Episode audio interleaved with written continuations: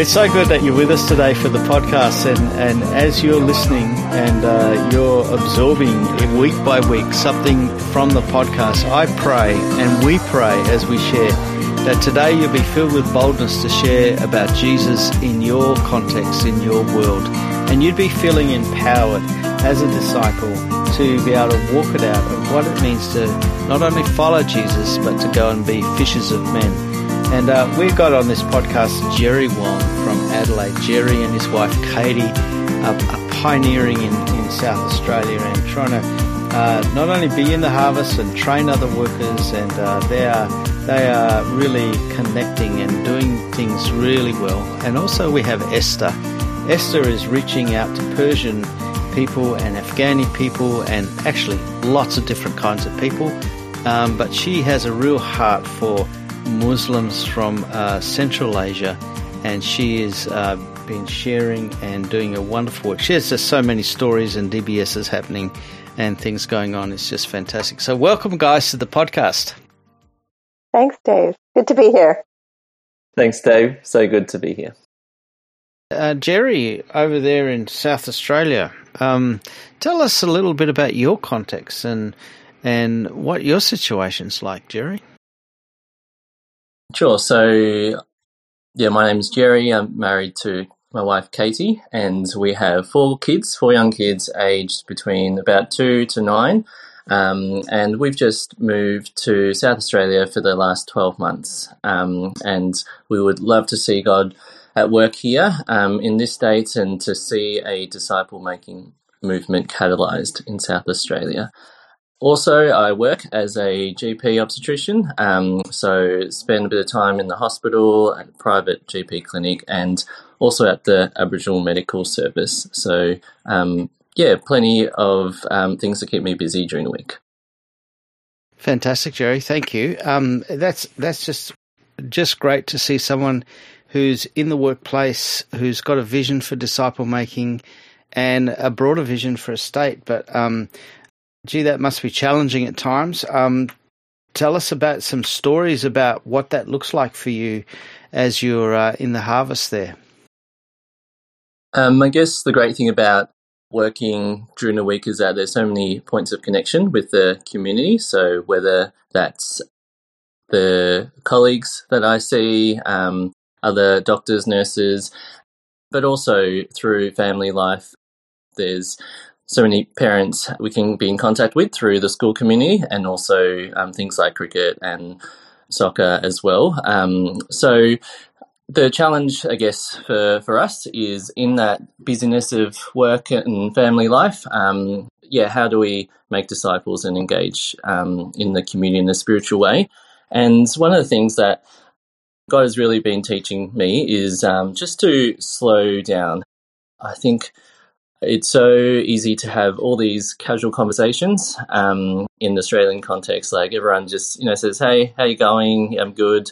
How's the weekend? Yeah, good." And then you kind of move on to the next thing that you have to do.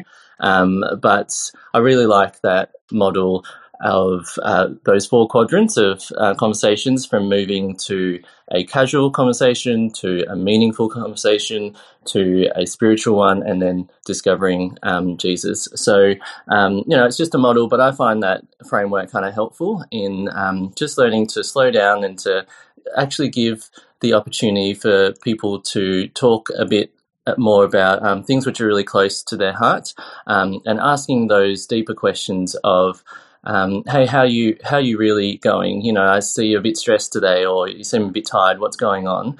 Um, and yeah, how's your family? How, how's your kids actually doing? And it just gives people a chance to open up if they want to and share what's really going on. Um, and from there, um, there's been just yeah, lots of chances to um, turn that into a spiritual conversation and to offer prayer for people, especially. I think a lot of um, Aussies are open to prayer. Like they may reject the idea of religion, but um, when life is tough, um, I think people appreciate when you say, "Hey, can I pray for you?" And um, whether you do it there or later on, um, you know, it depends on the situation. But yeah, that's one way to uh, introduce spiritual things I, I found, um, and also in that moment, also uh, to share uh, maybe a Bible passage if it's if it's relevant. So, for example, you know, I was talking to a, a nurse recently, and she was just struggling with a few things in life, and um, maybe feeling a bit hopeless. And I was just able to share with her that verse from Jeremiah that uh, when God says, "I know the plans I have for you, plans to give you." A hope and a future. And, you know, for us believers, we may have heard that a thousand times, but for her, it was the first time that she's heard it. So it can make a real big impact that way, um, just stepping out and, and sharing a verse that would be encouraging to them. And I remember another time that I was, yeah, talking with a family, um, a mum from from school and she was yeah just a bit stressed and worried about her kids and her health and also about covid. And yeah i just felt to share with her hey um, i've been praying for you and this is just a verse that i wanted to share with you about how the lord bless you and keep you. The lord make his face shine upon you and be gracious to you. And i was just able to tell her hey i've been praying this um, passage over your family um, and I just wanted to encourage you with that. And um, yeah, I've just find those have been really great opportunities to share something spiritual. If I was just to slow down and um, take time with people and really um, listen and um, get to know them on a deeper level. It's amazing to um, to be able to uh, slow down and listen, and I think this is one of the key differences between disciple making and um, and uh, the some of the the evangelism that we experience sometimes when people are, are jumping in and, and sharing really fast rather than slowing down and listening. And um, yeah, just just tease that out a little bit more for us about how how we need to slow down and listen. And I'm really keen to hear from you about families on mission, because um, there's a lot of families that uh, you know, oh, this is mum and dad's thing, or this is something that that is um, just for the for one person, but the family's not involved. So, yeah, how do you slow down, and and what does it look like for families on mission together? Yeah, so I'm sure um, every kind of parent um, who's a believer would have this prayer that their the kids would grow up to know and love Jesus, and certainly that's um, the prayer for Katie and myself. And we want them to, um, yeah, we want to disciple them. It you know having spiritual conversations doesn't start in the community. Um, we really believe it needs to start in the home. Um, it starts with our kids. Um, and and then from there move out into the community. So that can be kind of um, in just random times, whether in the car traveling or um, over dinner, or we also have more structured time when we do a DBS um, with our kids on a regular basis. Um, and yeah, we just hope uh, just having an environment where spiritual things are talked about and it gives a chance to the kids to ask those questions um, as well. And we really want to show them by example that hey, this is what our life's about. Um, um, how we want to show our love to God and to other people. And so, for example, um, you know, if we've been out at the playground, sometimes I'm having a conversation, one of these spiritual conversations with one of the other parents, and I might just tell the kids, "Hey, can you just give us 10 minutes. Um, you know, just play quietly for 10 minutes. Um, and then later on, you know, I can explain to them, hey, this is what I was doing with the other parent. We're talking about these things and they don't know Jesus yet, but um, yeah, let's pray for them now together. So, um, so in a way, they're, they're not just hearing about it as we um, do DBS at home, but also they're hopefully seeing it in action um, as we go out in the community. So, um, and I can't say, you know, I'm doing this all by myself. I I'm very grateful for my wife, Katie, and um, what she does um, as well. And we're doing this together as a team. Um, and that said, though, you know, our kids are young. We're just kind of learning how it all works to um, disciple our kids and do family. Um, but uh, yeah, we're just learning by trial and error and praying and listening to God. And yeah, hopefully it turns out all good. That's awesome, Jerry. And just um, just the I know having been with your family how you not just uh, talk about making disciples, but you pour into your kids, and such beautiful kids they are, and and you and Katie just are doing a, an amazing job there. But how the whole family's on mission together, and that's really exciting. Uh, one last question for you, Jerry, before we turn our attention to Esther. Um, you're also great at building team and um, and having others involved in that. Tell us a little bit about that. How you're multiplying workers while you're um, working full time in the harvest, and and how you now multiplying uh, into the others. Tell us a little bit about that. Mm. So as I was saying before, um, obviously my um, immediate team uh, would be my wife Katie, and we know that we're on this journey together. As you know, Jesus sent out his disciples; it was two by two. So I am very um, thankful that God's given me Katie to do this um, journey and mission together. But as well as that, um, we've had the privilege of um, kind of learning together with another couple that we've been meeting kind of on a weekly basis over the last few years. And yeah, we just really uh, appreciate our time of uh, meeting together regularly. Um, we uh, we catch up, connect, um, sometimes do a DBS. We always pray together. And it just gives us a chance to celebrate those little wins and um, those times when, yeah, there are spiritual conversations happening or there's a chance of a new DBS happening, um, and we can celebrate with whoever's, you know, had that opportunity in the last week and keep each other accountable as well. Um, and some weeks, you know, I feel like one week, two week, three weeks, uh, I feel like I've got nothing to share. Nothing's really been happening, um, and that happens. But then um, the others can get around me and pray that um, yeah something will turn up, and that um, to persevere and to be faithful and just sowing seeds. So yeah, having that team to do all this together is so important because. Uh, I guess yeah, that's how Jesus intended. He had the twelve disciples. He sent them out two by two. Um, so yeah, I encourage um, everyone to to at least find one other person that's like minded that um, we can that can do this journey together with. So that was so good listening to Jerry, and um, uh, he's just doing such a great job. A, a, doctor, a GP in the harvest, but the whole family's involved, and uh, he's um, he's just um, yeah got a real vision for South Australia. But now we're jumping into a totally different context Esther, tell us a little bit about your context and what it looks like for you. Hmm. Yeah, thanks, Dave. Yeah, well, I work uh, in a very multicultural area of a large city in Australia, and I live amongst Afghans. So this is just an honor and a privilege because they're beautiful people and you know, I go to the supermarket and I have conversations uh, I've gotten to be really good friends with my neighbor.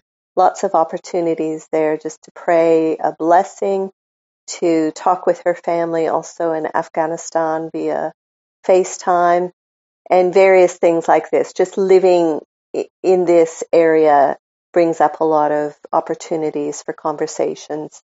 And uh, there's also been some other ways that I've connected. I've done a language class, and that opened up many doors. And led into a DBS with one lady whose relative went to the class. So, yeah, that was a wonderful space to be in, just very, very rich. Uh, one example was, you know, she would read the story in Dari, I would read it in English.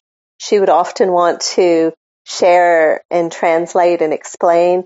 And one thing that stood out was uh, the story of Jesus in the wilderness and you know, in the English context, it says the angels came and ministered to him. And she said the angels came and showed him hospitality. He, they gave him food. They took care of him.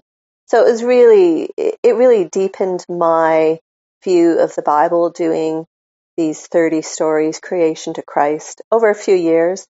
And that was, yeah, very special. And she had some significant dreams and one one time she was watching uh, Heaven is for Real about the little boy who went to heaven, and she said, "Oh, Esther, you know the part where he reaches out and takes uh, Isa's hand. I prayed that night that I would take Isa's hand, and I felt a lot of peace. So some very significant encounters, but really love the DBS process. And I can see how valuable it's been for her to remember the stories because you're repeating it a few times and then retelling it and then straight away applying and obeying. So from day one, she's been doing that. And the other thing that my friends and I have been doing is sharing some scripture. And we've been trying out in a booklet format. And one, one thing that has been really great is this Nowruz booklet based on some of the things from the Haft-seen table.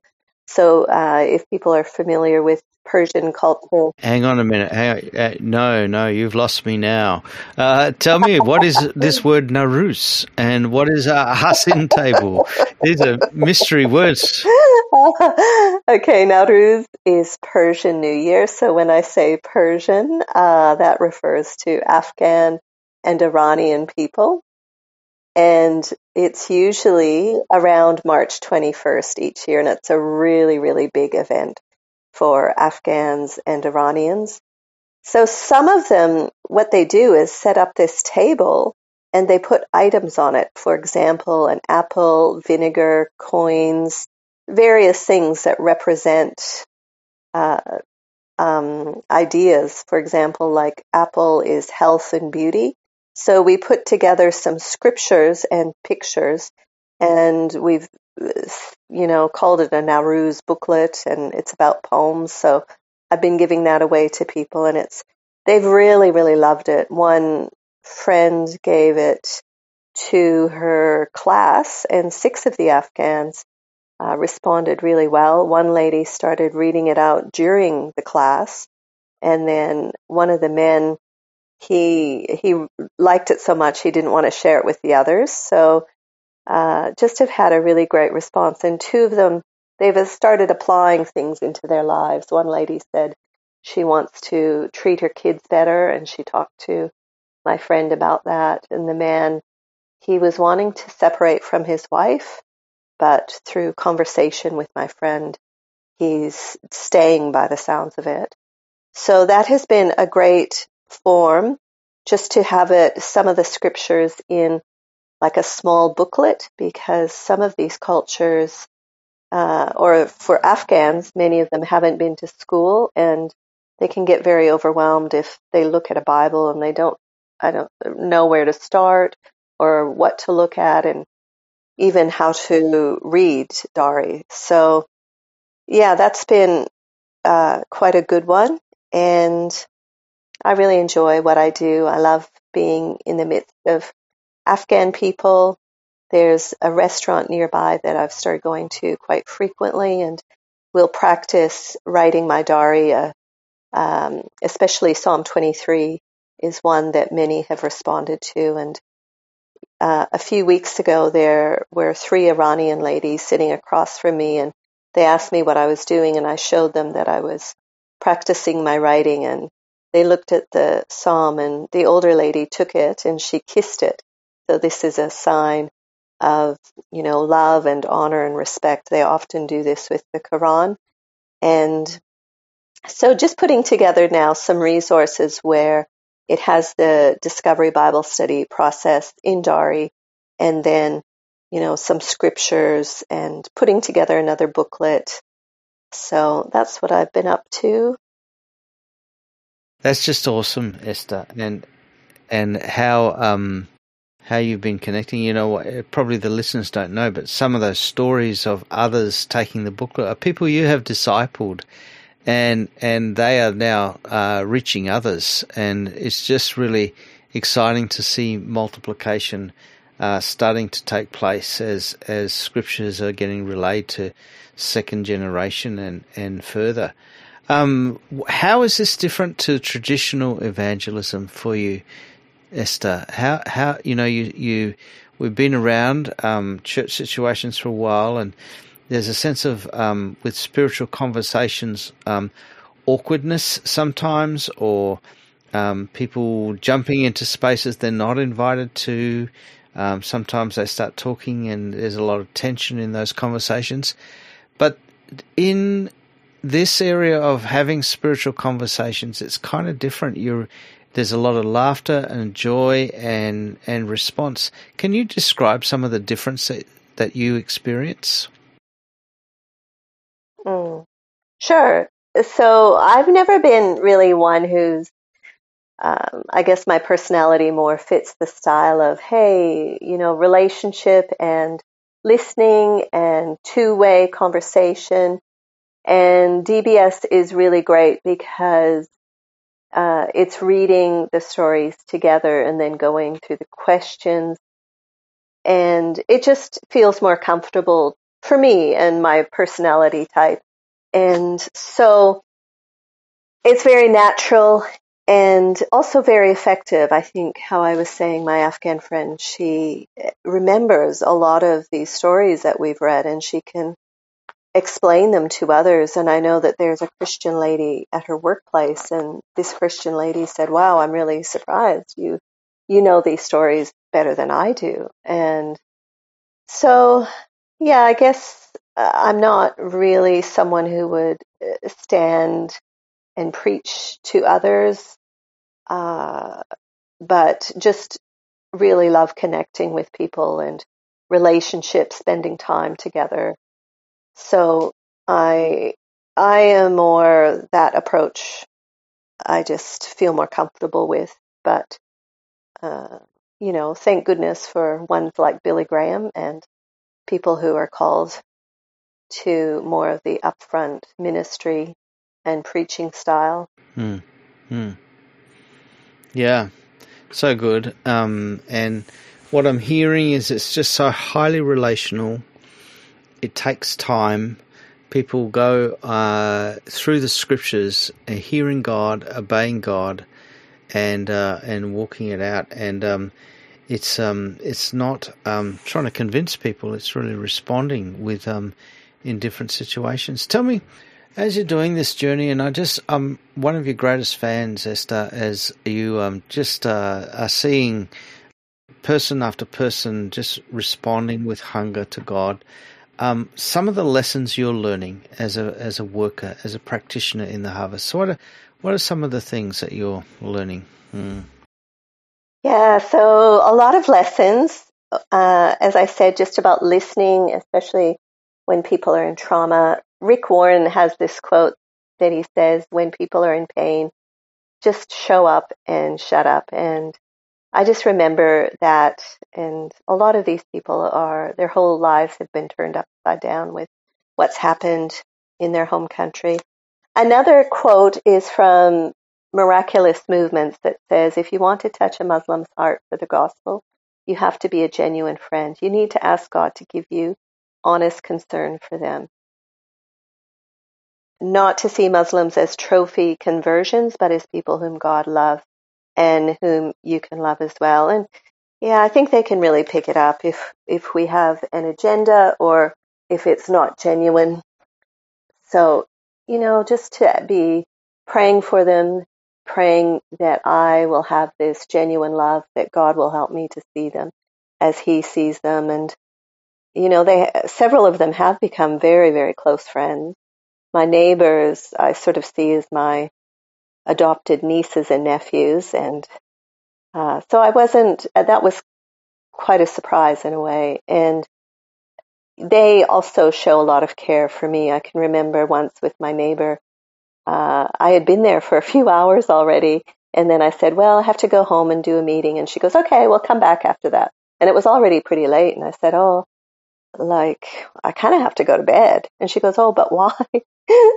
and she goes, "Oh, it's hard for you because your family is not here and you live by yourself." And you know, it was very sweet. So uh, I feel very blessed. Other lessons, there are a lot of lessons, really, uh, but those are two that stand out at the moment. Mm, mm. Just, just fantastic, yeah, Esther. And just as we've been listening both to Jerry as a GP and and now to you, uh, I hope the person who's listening to this podcast can walk out of this with some really accessible ways to have spiritual conversations, to jump into the harvest, and to and to be able to um, uh, yeah, really connect in meaningful ways. And uh, it's it's just so important for us to be able to break out of the shackles that we find ourselves in of not being able to talk and have conversations. Um, so just I'm just wondering if you would uh, have any final things that you'd like to encourage the the listener as they're um, been listening to this feast really of how to how to make connections, how to have spiritual conversations, as Jerry was saying that that really is from Paul Watson when he was talking about casual to meaningful to spiritual to uh, discovery. Um, yeah, how would you like to encourage the listener as mm. we finish off our podcast today? Yeah, I would love to encourage people to connect with Muslims and others from unreached people groups. Uh, I have found Muslims to be quite responsive to talking about faith issues. It's something that they're more comfortable with, it seems, than, say, uh, a Westerner. And there are a lot of Muslims and other people from unreached people groups in Western nations. Uh, I, where I live, I have several around me. So I, that would be my encouragement. And I can pray as we finish as well.